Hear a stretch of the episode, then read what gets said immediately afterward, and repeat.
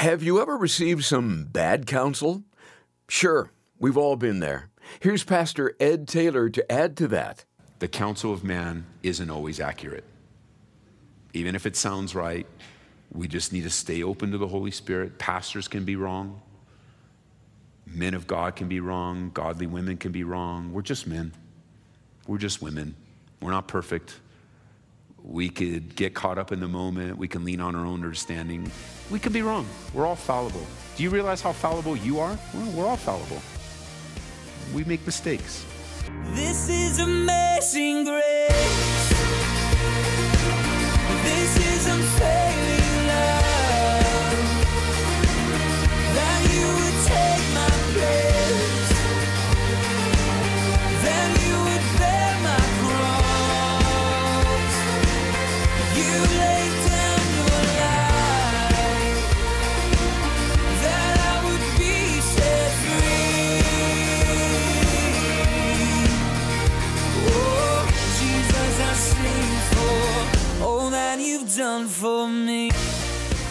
Sometimes says no.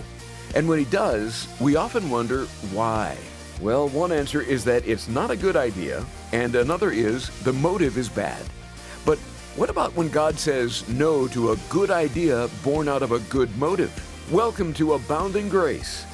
In addition to being our teacher on the program, Ed Taylor is the pastor of Calvary Chapel, Aurora.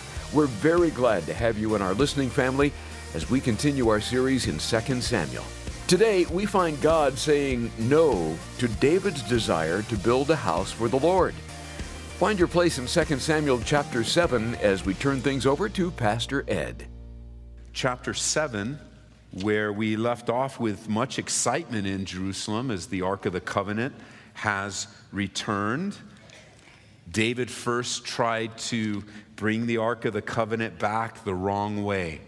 He was trying to do the right thing the wrong way. And he learned the hard way the pain that comes from sinful decisions. His own servant died as a result. His own servant doing what he was asked to do, doing it the way he was asked to do it. And for a little bit of time, it seemed as if that was the right way until the ark began to teeter. He stuck his hand up on it, and in disobedience to God, received the judgment of God for touching the ark. And now, as we come to chapter 7, there is a time of peace in the life of David, his new founded kingdom. Now, some believe chapter 7 isn't in chronological order, others believe it is. I tend to lean toward, I see the chronology in it. I see the peace that comes after the blessing of the Ark of the Covenant. But whichever way you uh, fall in chapter 7, notice in verse 1 it came to pass that when the king was dwelling in his house, and the Lord had given him rest all from all his enemies all around, that the king said to Nathan the prophet, See now, I dwell in a house of cedar, but the ark of God dwells inside tent curtains. Then Nathan said to the king, Go, do all that's in your heart, for the Lord is with you. Now, I have to say, David is in a time of peace, and in my life, and I'm sure you found it to be true in your life as well, times of peace are really good, aren't they? it's just like, man, Lord, I love times of peace. I love times when there isn't any drama going on, or that you just can enjoy the peacefulness because you, you're in a spiritual battle, perhaps, and, and there's no peace in spiritual battles in that sense where there's always something going on. And then you get through it, and then there's that time of peace, and you have to enjoy that time of peace. Why? Because you know right up ahead there's going to be another battle, there's going to be another skirmish, and times of peace are good. So much of our lives are filled with warfare, filled with tension, filled with difficulty, filled with stress, filled with pressure. If you just took those words and applied them to your day today, many of them were woven in and out of your day today. Just the way the world system is, the things that are going on at work, maybe, or some family things that might be happening, difficulties, or, you know, it's all what we call life. And peace is also a time of life. And times of peace are really good. Can you imagine a kingdom without war? A kingdom when they're not having to worry about being attacked. And that's where David is now as king. Peace, no doubt, was both rare and treasured for kings, as well as rare and treasured for us. David is a great example of how he used his time of peace. The, the tendency is when there's a time of peace, we might let our guards down a little bit. We might begin to enjoy it a little more. Uh, we might begin to, to rest on our laurels. But during this season of rest, we see David thinking over things pertaining to the things of God. He's thinking on things of God. In his time of rest, he's thinking, you know, look at my house. I'm so blessed. A cedar would represent opulence, it would represent value. You know, he had a palace, he had a house. He's sitting there looking at his house and just thanking God for it. And somehow, in relationship to what he's living in, he sees then the Ark of the Covenant in a tent structure that he built for it, a covering to protect it, but it wasn't as nice as his house. And as he's comparing what, how God has blessed him and what a great place he's in, and he sees as he's meditating on these spiritual things, and he sees the Ark of the Covenant in a place, he thinks, you know, I want to do something better for God than what God has done for me. I mean, what a response. What a response to the love of God. You know, that heart that you have to give and to be encouraged, you know, to you hear a missionary, you go, I just want to bless them. Or, or you, you see a need, you just want to fill it. It comes in response so often. I mean, look what God has done to me. I may not have much, I may not have more than this person, but I have something. And what I have, I want to honor God with what He's allowed. I, I want to bless Him more than He's blessed me. And I would just say this your spare time, your times of rest, they reveal a lot about you by how you use them. What do you do in your spare time? How is your spare time spent? Because with your spare time and with my spare time, the time that we have that's for ourselves, or times that we might consider to be peaceful, we can either invest our time or we can waste our time. Isn't that true? Haven't you found that to be true? That there have just been times you look back and you I just wasted my time, just passing time. You see, not only was he thinking of spiritual things, but he was also hanging out with a spiritual man, Nathan. He was thinking about spiritual things. How can I bless God? How can I take care of the Ark of the Covenant unto the Lord? How can I bless God in response to everything that God has done for me? But he's also hanging out with the right people. Nathan, Nathan's a spiritual man. It's a good thing to think on spiritual things with other spiritual people. That's a lot of why God gathers his church together. You wonder why? Why do we come together? Why would God call us out of our own homes, out of work, you know, coming straight from work? Why would he bring us from, from Wendy's? And why would he why would he gather the church together so that we can think about spiritual things to hang out with spiritual people? Those two things, you you set your heart on those types of that those two things in your life, you will grow hanging out with spiritual people, talking about the things of God. Because the opposite is not spiritually healthy. Thinking about worldly things, hanging out with people that don't care about God. How will that help you and me grow in the things of God? It won't. And I'll tell you something. I say this both as a dis- discouraging testimony, but also as an observer and as a pastor. Because I've seen this time and time and time again. It is a repeatable story. I could write it out word for word, seal it in an envelope, put it in my desk, and for some people, I can pull it out and say, I saw this in your life before you ever did. I warned you about it. I've seen it too much. And it's very discouraging to me and avoidable. I've seen it in our church time and time again. As I'm sharing this with you, there are names and faces passing through my mind as I was putting my notes together. I can point to this over and over again. Oftentimes, it's with the young adults. That transitionary, that transitory time between high school and trying to find your way in the things of God. You, you might have been raised in a godly home or you got saved as a young adult. And primarily, this is young adults, but it's not just young adults that this happens to. And this is what, I'm, this is what I see I see a growing, strong believer, hungry for the things of God a radical transition, turning their backs on the things of the world. They have a testimony, even so young in their life. And they dedicate themselves to the things of God, and, and they, they find themselves in a church like ours, hungry for the word, taking notes, page after page, singing the songs, hanging out with spiritual people, plugging in, serving. Their gifts are being used. And as they're hungry for the things of God, they meet somebody here at church they meet somebody in the course of their time uh, connecting with someone at church. But unfortunately, they met someone that's not so spiritually minded. They met somebody that's not so into the things of God. They met somebody that really isn't into the Word of God, they're into other things, they're into the gray area of life. And through that connection, it didn't take long for that relationship to sap them of their spiritual desire. And you don't see them so much anymore. Instead, you see them on their Instagram or on their, you know, they're out doing other things, but not seeking the Lord. They're not talking about the things of the Lord. They're not seeking the Lord. They're not even hanging out anymore with people that will take them to that. And, and it's, it's just, just so discouraging. This is what the Bible says. And I warn all of us it's not just a young adult thing.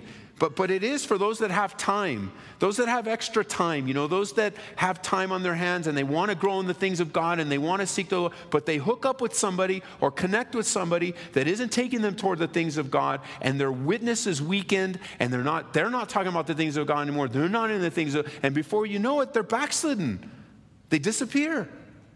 They're, they're out into the world again. Oh, it may not be as bad as it was yet, but that's where they're headed.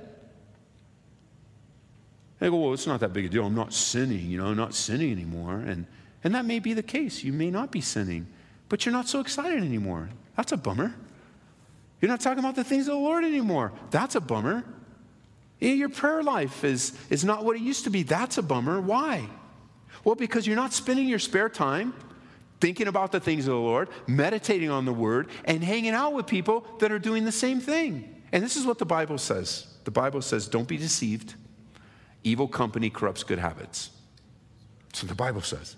The New Living Translation says this Don't be fooled by those who say such things, for bad company corrupts good character. Here's what the New Century Version says Don't be fooled. Bad friends will ruin good habits. Psalm 119, verse 63 says, I'm a companion of all who fear you and those who keep your precepts. You see, you can be unequally yoked, believer and unbeliever. That's obvious. But you can also be unequally yoked believer and a believer that doesn't really care, or a believer that's backslidden, or a believer just wants to use you. And sometimes it's in relationships, you know, male and female relationships. It's in dating relationships where you get connected with a person. And let me just say, you got to get connected with a person, you single people, as you're waiting on the Lord, you're waiting for God to bring about that right relationship. This is the person. I'm telling you exactly who it is. And some of you are like, man, I came to church praying about that. He's going to tell me who it is. I've got the name. We're going to put the picture up. Now, let me tell you who it is. Let me tell you who it is. The man that you're going to marry and the woman that you're going to marry, th- this, is, this is the person. You ready? They will love God more than they love you. That's the person. I don't know what they look like, I don't know what their name is, but if you're connected with someone that's more into you than into God, that's bad news. If you're with someone that isn't taking you to the Lord, that's bad news. If you're with someone that doesn't want to talk about the things of the Lord, that's bad news. You go, Ed, come on. No, this is what the Bible says. Don't be fooled. Bad company corrupts good character and you will be responsible for the decisions that you make. And it happens in friendships, and it happens in relationships, and it happens, I've seen it time and time again. It is the trap of the enemy. You have to keep your eyes on the Lord. It is not the Lord's will for you not to hang out with Nathan talking about building something for God. Hang out with the Nathans. Find the Nathan. You be a Nathan and hang out with those that are talking about the things of God. So here's David spending time with Nathan, his buddy, his prophet, thinking about what he can do for God. God's been so gracious to him. And verse 3, Nathan says, Just do it. Just do it. Now, mark verse 3, just on a side note Nathan's a man of God, he loves the Lord, but he just gave David bad counsel. This counsel is not from the Lord. Sounds good. But there's no mention of Nathan asking God for confirmation. And it's not, it's not good. It's not bad counsel in the sense that he's telling him to do something bad. But God's going to correct Nathan. I like that. Even when, you know, we, get, we have good friends that love the Lord, they might give us a word, but they might be wrong. The Lord can correct it. He's going to do that with Nathan, where he says in verse 4, but it happened that night. That was fast. It happened that night that the word of the Lord came to Nathan. Okay, it's good. What did God have to say? Go tell my servant David, thus says the Lord. Would you build a house for me to dwell in? For I have not dwelt in a house since the time that I brought the children of Israel from Egypt, even to this day. But I've moved about in a tent and in a tabernacle. In all the places where I've walked with the children of Israel, have I ever spoken a word to anyone from the tribes of Israel whom I've commanded to shepherd my people Israel, saying, Why have you not built me a house of cedar? Now, therefore, thus you shall say to my servant David, Thus says the Lord of hosts, I took you from the sheepfold, from following the sheep, to be the ruler of my people over Israel. And, verse 9, I have been with you wherever you've gone. I've cut off all your enemies from before you and made you a great name like the name of the great men who are on the earth. Moreover, I'll appoint a place for my people Israel, and I'll plant them that they may dwell in a place of their own and move no more, no, nor shall the sons of wickedness oppress them anymore as previously. Since the time that I commanded judges to be, my, be over my people Israel, and have caused you to rest from all your enemies. And the Lord tells you that He will make you a house. Verse 12. When your days are fulfilled, you'll rest with your fathers, and I'll set up your seed after you, who will come from your body, and I'll establish his kingdom. He shall build a house for my name, and I will establish the throne of his kingdom forever. I will be his father, and he shall be my son. If he commits iniquity, I'll chasten him with the rod of men and with the blows of the sons of men. But my mercy shall not depart from him, as I took it from Saul, whom I removed before you. And your house and your kingdom shall be established forever before you. Your throne shall be established forever. According to all these words and according to all this vision, Nathan spoke to David. What did Nathan tell David? You go do all that's in your heart. Was that from the Lord? Yes or no? No, but it was good to hear. you want a Nathan around. Uh, Nathan didn't make a huge mistake, but the mistake that he made, God corrected it. And it's so cruel what God told Nathan. It's so encouraging. God had an answer to David's desire. He had an answer. God decides to use Nathan to deliver it. Now it's interesting because Nathan said earlier, Yes, David, go for it. Do what's on your heart. It's great. Go for it. Do it. But as you read, the answer from God to David's heart was no. No. You will not build me a house. You won't do it. What does that leave us, Nathan? Well, he gave wrong counsel. He gave wrong counsel. And that reminds us that the counsel of man isn't always accurate. Even if it sounds right, we just need to stay open to the Holy Spirit. Pastors can be wrong. Men of God can be wrong. Godly women can be wrong. We're just men. We're just women. We're not perfect. We could get caught up in the moment. We can lean on our own understanding. It, it, we can be wrong. We're all fall, fallible. Do you realize how fallible you are? Well, we're all fallible. We make mistakes. David's desire to build was a good thing, it was a biblical thing. Nathan's encouragement is what a good friend would do. Yeah, that's awesome. Do something for God. Yet it wasn't from the Lord. It was David's desire, not God's. And guys, it's important that we bathe our ideas and desires in prayer. It's important that we do that. We need to present all of our ideas and thoughts and plans before the Lord to make sure that they're a part of His plan. And as, as our uh, brother Keegan was, we were talking earlier today, and he was sharing something. He was, was very insightful. Is you know, in, Pro, in Proverbs chapter three, in verse five, it says to trust in the Lord with all your heart, lean not on your own understanding. But the very next verse is acknowledge Him in all your ways. Acknowledge Him in all your ways, and He'll direct your paths.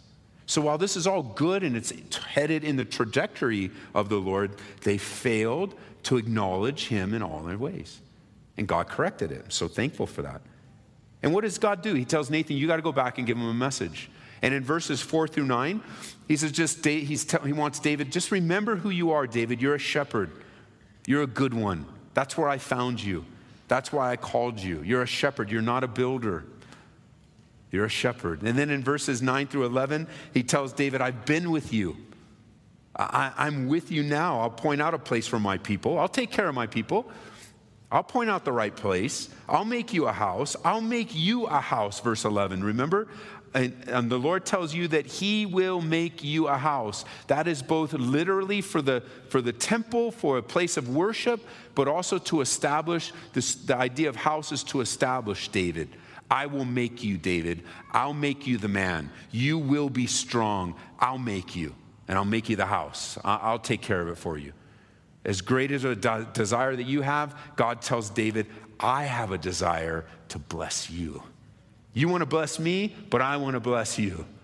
I'm going to take care of it for you. And then he says in verses 12 through 17, you're going to have a son. He's going to come from you. He's going to build it. And we know that to be later on in scriptures. We know that's Solomon.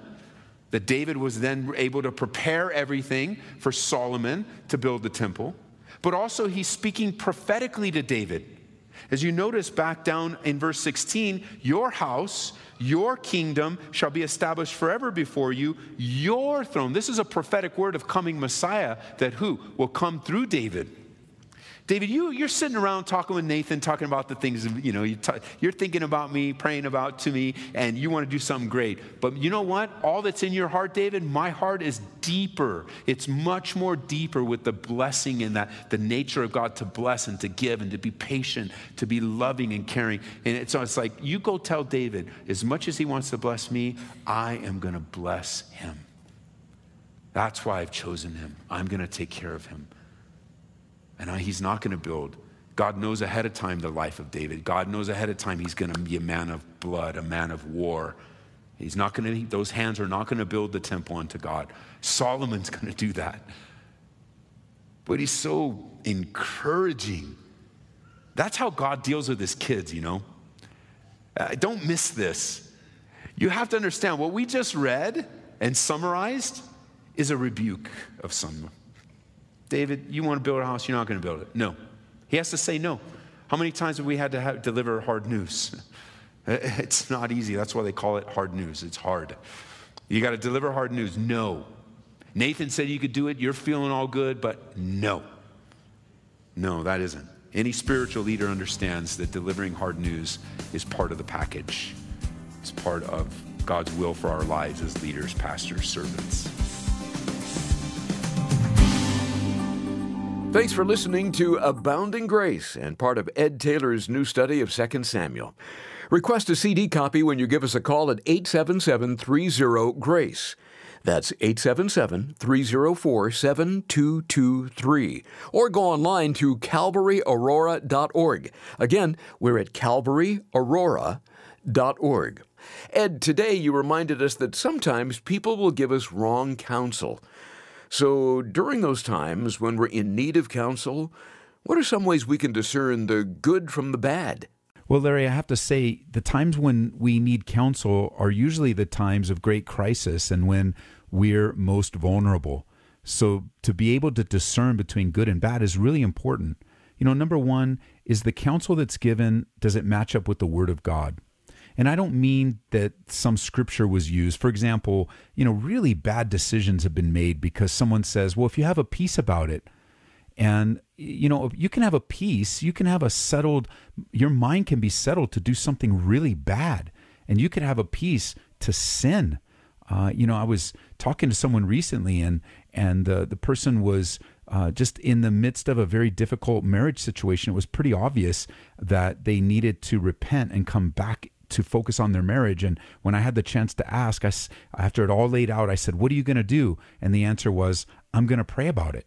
And then I said, Why are you praying about something that you already know what to do? So match it by the word of God and be careful that just because somebody uses the scriptures, it could be easily taken out of context. And remember, not only is it going to match up with the word of God, but have those go to people in your life that are just known as godly, uh, a pastor, an elder, a leader that, that can help you process things and then wait on the Lord as He renews your strength and be ever so careful for bad counsel. Thanks for that, Pastor Ed. Wouldn't you like to experience revival and power in your life? Well, we picked out an excellent book this month that can help you get on that road.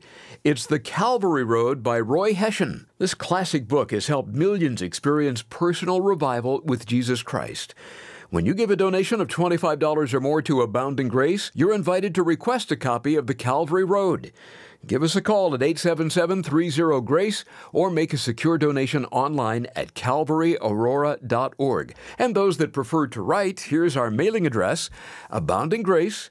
Post Office Box 460598, Aurora, Colorado 80046. Glad you've taken time out for our study in the Word.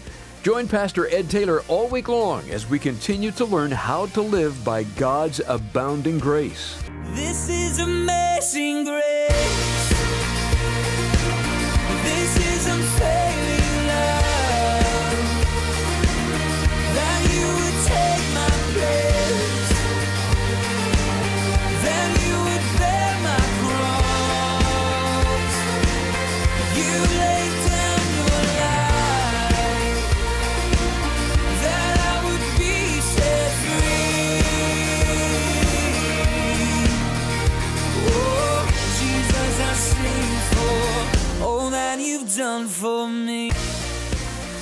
Abounding Grace is brought to you by Calvary Chapel, Aurora.